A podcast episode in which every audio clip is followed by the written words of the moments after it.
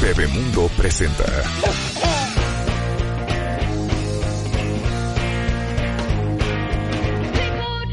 Son las 11.35 de la mañana, estamos de regreso en W Radio y está con nosotros Julia Borboya. Julia es una extraordinaria psicóloga con más de casi 40 años de experiencia con niños, es creadora del proyecto Antenas y el Escudo de la Dignidad.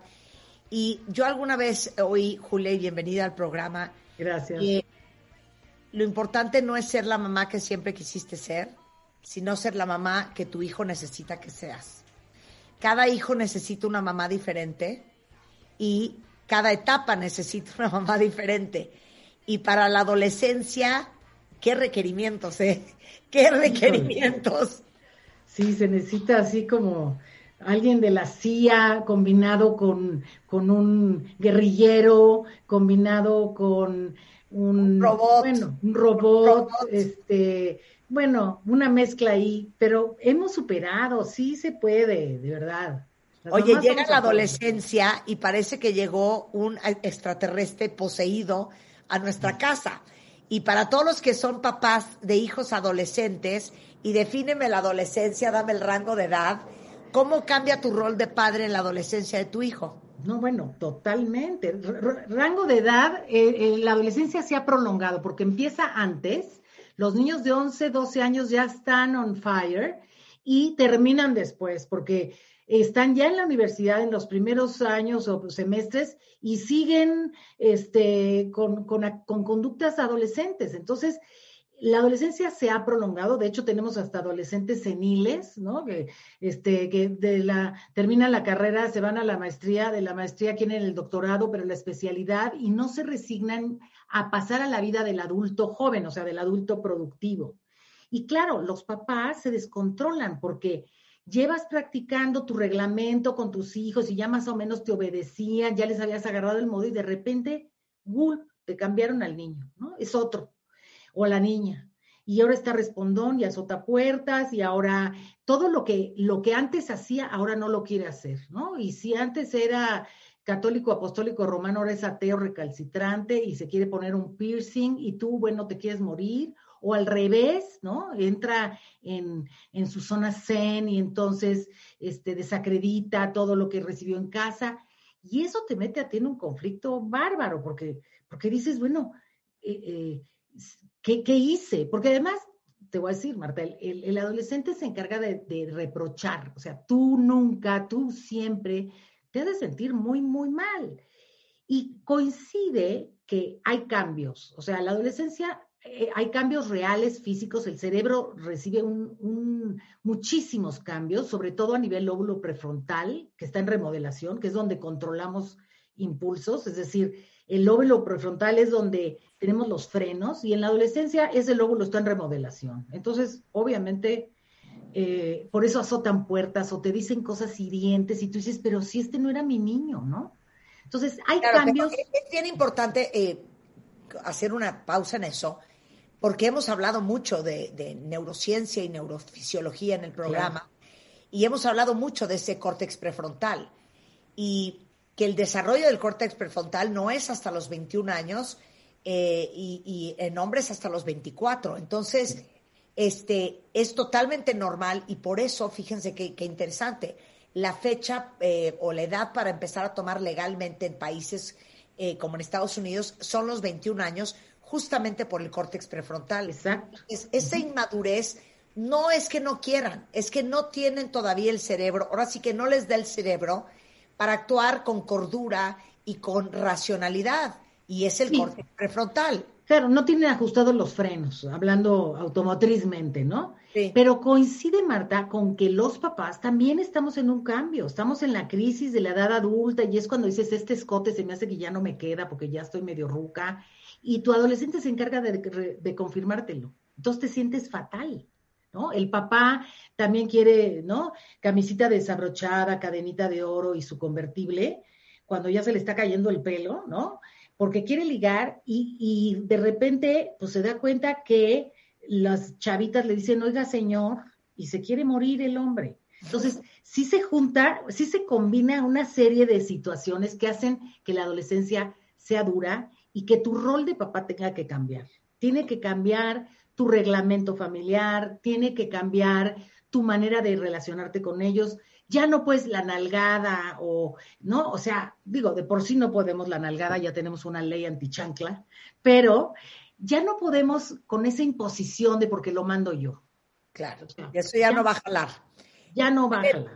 ¿Qué jala y cómo cambia el concepto de la necesidad que tenemos de continuar disciplinando y formando y dándoles límites y estructura a nuestros hijos que están en vías de ser adultos, pero aún no lo son.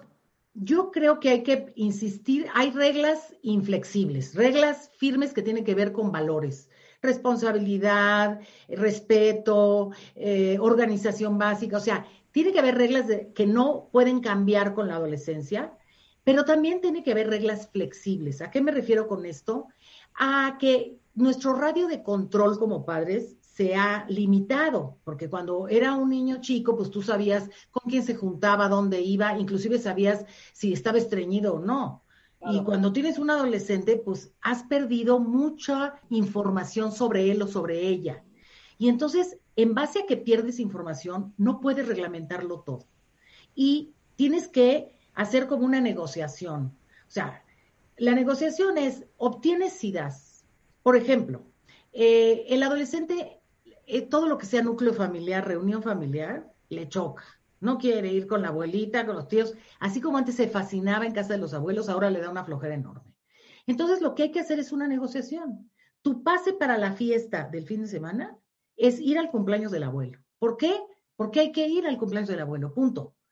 O sea, al mismo tiempo que tienes que ser firme, tienes que ser suave en la forma, porque si nos ponemos con los adolescentes, eh, nos subimos al ring de box, siempre lo digo yo, ¿no? Eh, porque él te azota la puerta o ella te hace ojos de huevo y tú te enganchas y entonces hay un pleito de pares, no es un pleito madre-hija o padre-hijo, es un pleito de dos enganchados y enojados. Entonces, no, no pega. Tenemos que hacer, yo siempre digo, muy firme en el fondo, pero suave en la forma. Decir, qué pena me da tu pase para poder. Te doy permiso hasta las 10 de tal cosa. ¿Te pasaste 10 y media? Ok, me debes media hora, que me vas a pagar mañana. ¿Qué va a pasar? Se va a enojar, va a gritar, te va a decir que es la peor mamá del mundo, que todas las mamás son mejores que tú. Te va a decir 80 cosas, pero tú no te puedes mover. Mira, un papá me decía el otro día, yo puse horarios para el Xbox y resulta que mi hijo se le fue el santo al cielo y cuando llegó a jugar Xbox había pasado su horario. Y esto no me funcionó. Le digo, ¿por qué? ¿Le permitiste jugar el Xbox fuera del horario? No, no, pero hizo un escándalo. Bueno, y me dijo, le dije, no, espérate, sí funcionó. Funcionó si tú mantuviste lo que dijiste. Ahora, el escándalo, el, eh, todo lo que te dijo es parte de sus pataleadas, ¿no? Para, para vencer el límite, pero no lo venció, entonces sí está funcionando. En la medida que siga funcionando y tú te mantengas firme, pues la próxima vez la pataleada va a ser menor, la tercera se va a resignar o se va a acoplar.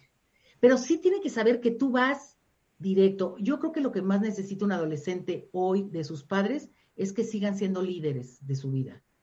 O sea, que no se cansen, ¿no? Quizá, ay, mira, ya haz lo que quieras. Esa es la típica palabra, ¿no? Ay, ya, mijito ya, haz lo que quieras. ¡Wow! ¡Qué buena onda! ¿No? Voy a hacer lo que quiera. Y más ahorita con la pandemia estamos en una situación en la que la peor pesadilla de un adolescente se le está cumpliendo. Quédate en tu casa las 24 horas con tu papá y con tu mamá y no puedes salir. Bueno, creo que el pobre sí se encuentra en una situación dramática. Sí, cierto, es la peor pesadilla. La peor, la peor y no pueden socializar más que por redes, pero ya se hartaron, eso de todos modos lo hacían, no es ninguna novedad. claro, ya se hartaron, ya quieren moverse, ya quieren... Ahora dime una, yo tengo una pregunta, este, Julia, ¿habrá, yo sé que durante el crecimiento de los chavitos y todo esto, ese, ese paso de los, del, chavito al adolescente es bastante difícil para el, para el chavo, ¿no? ¿Habrá alguna técnica o algo?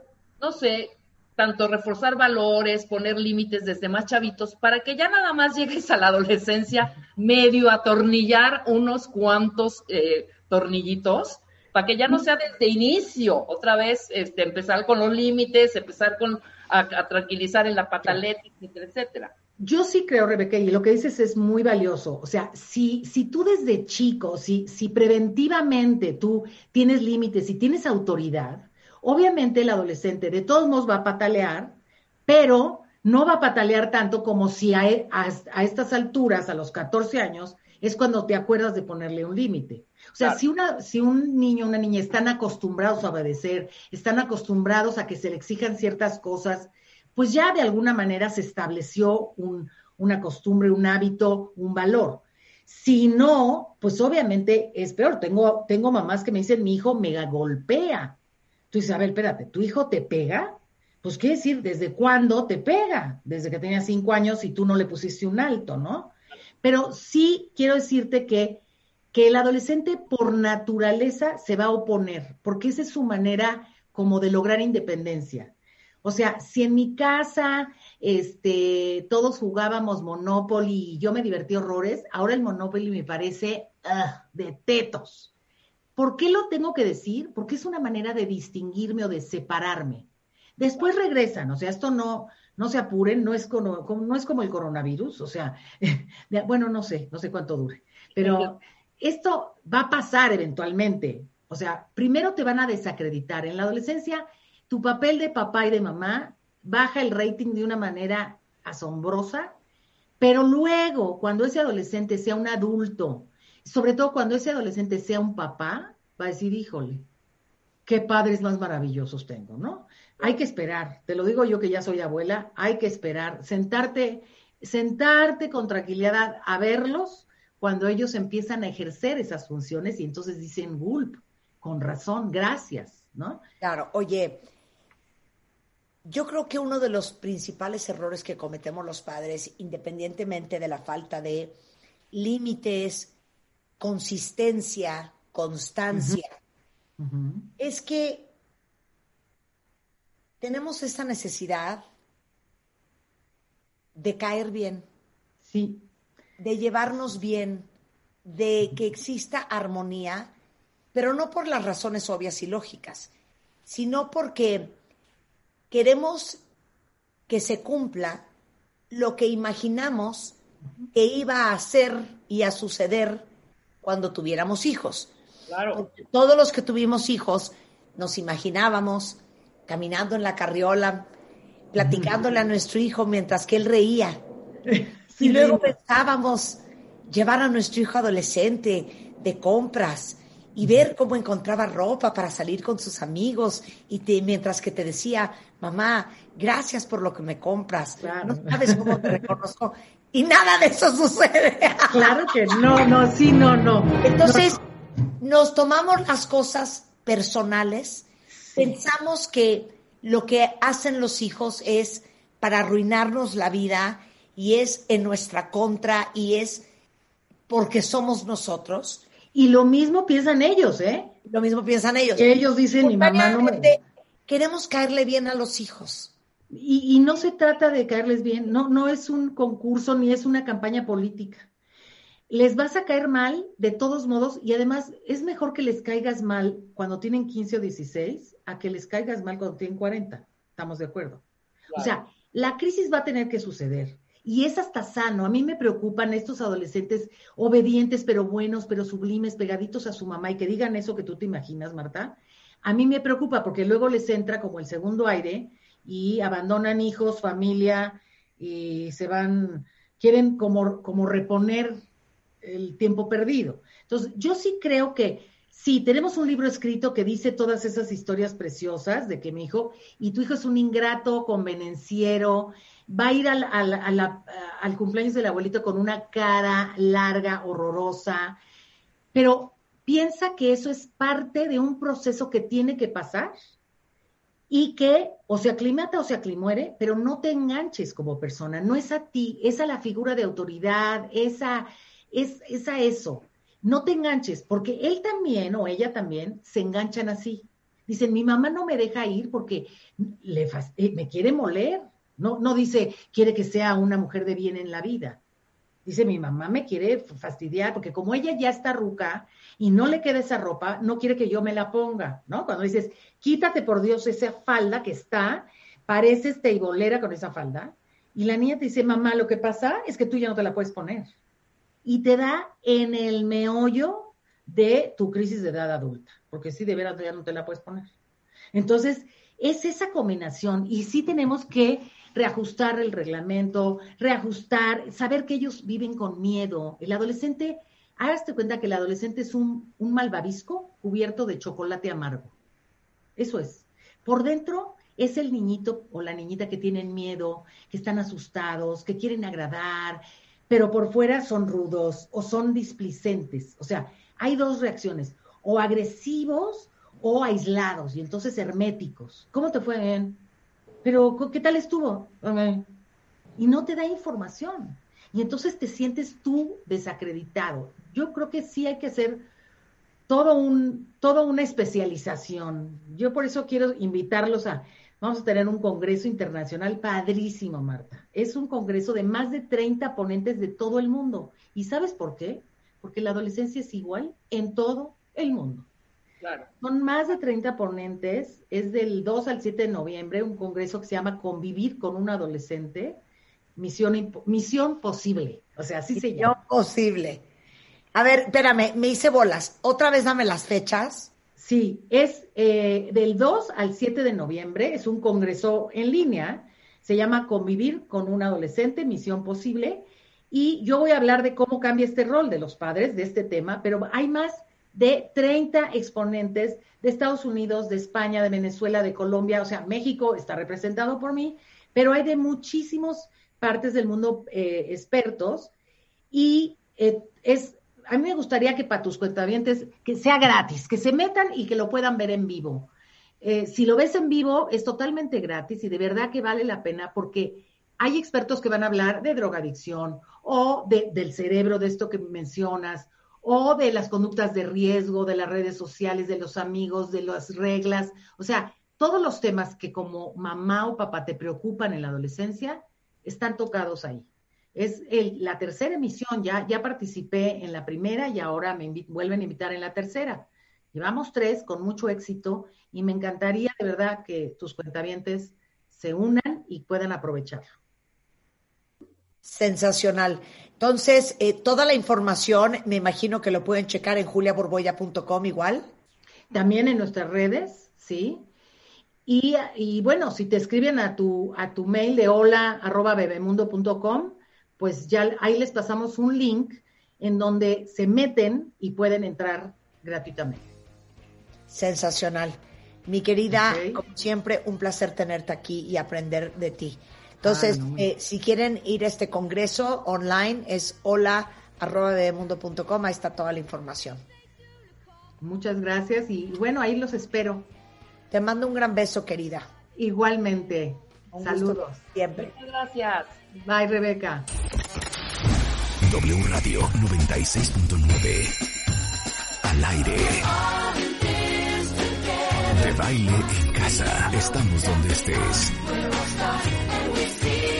Más música, mejores especialistas, más invitados. Marta de baile, desde casa a tu casa. Marta de baile desde casa a tu casa. Hacemos una pausa.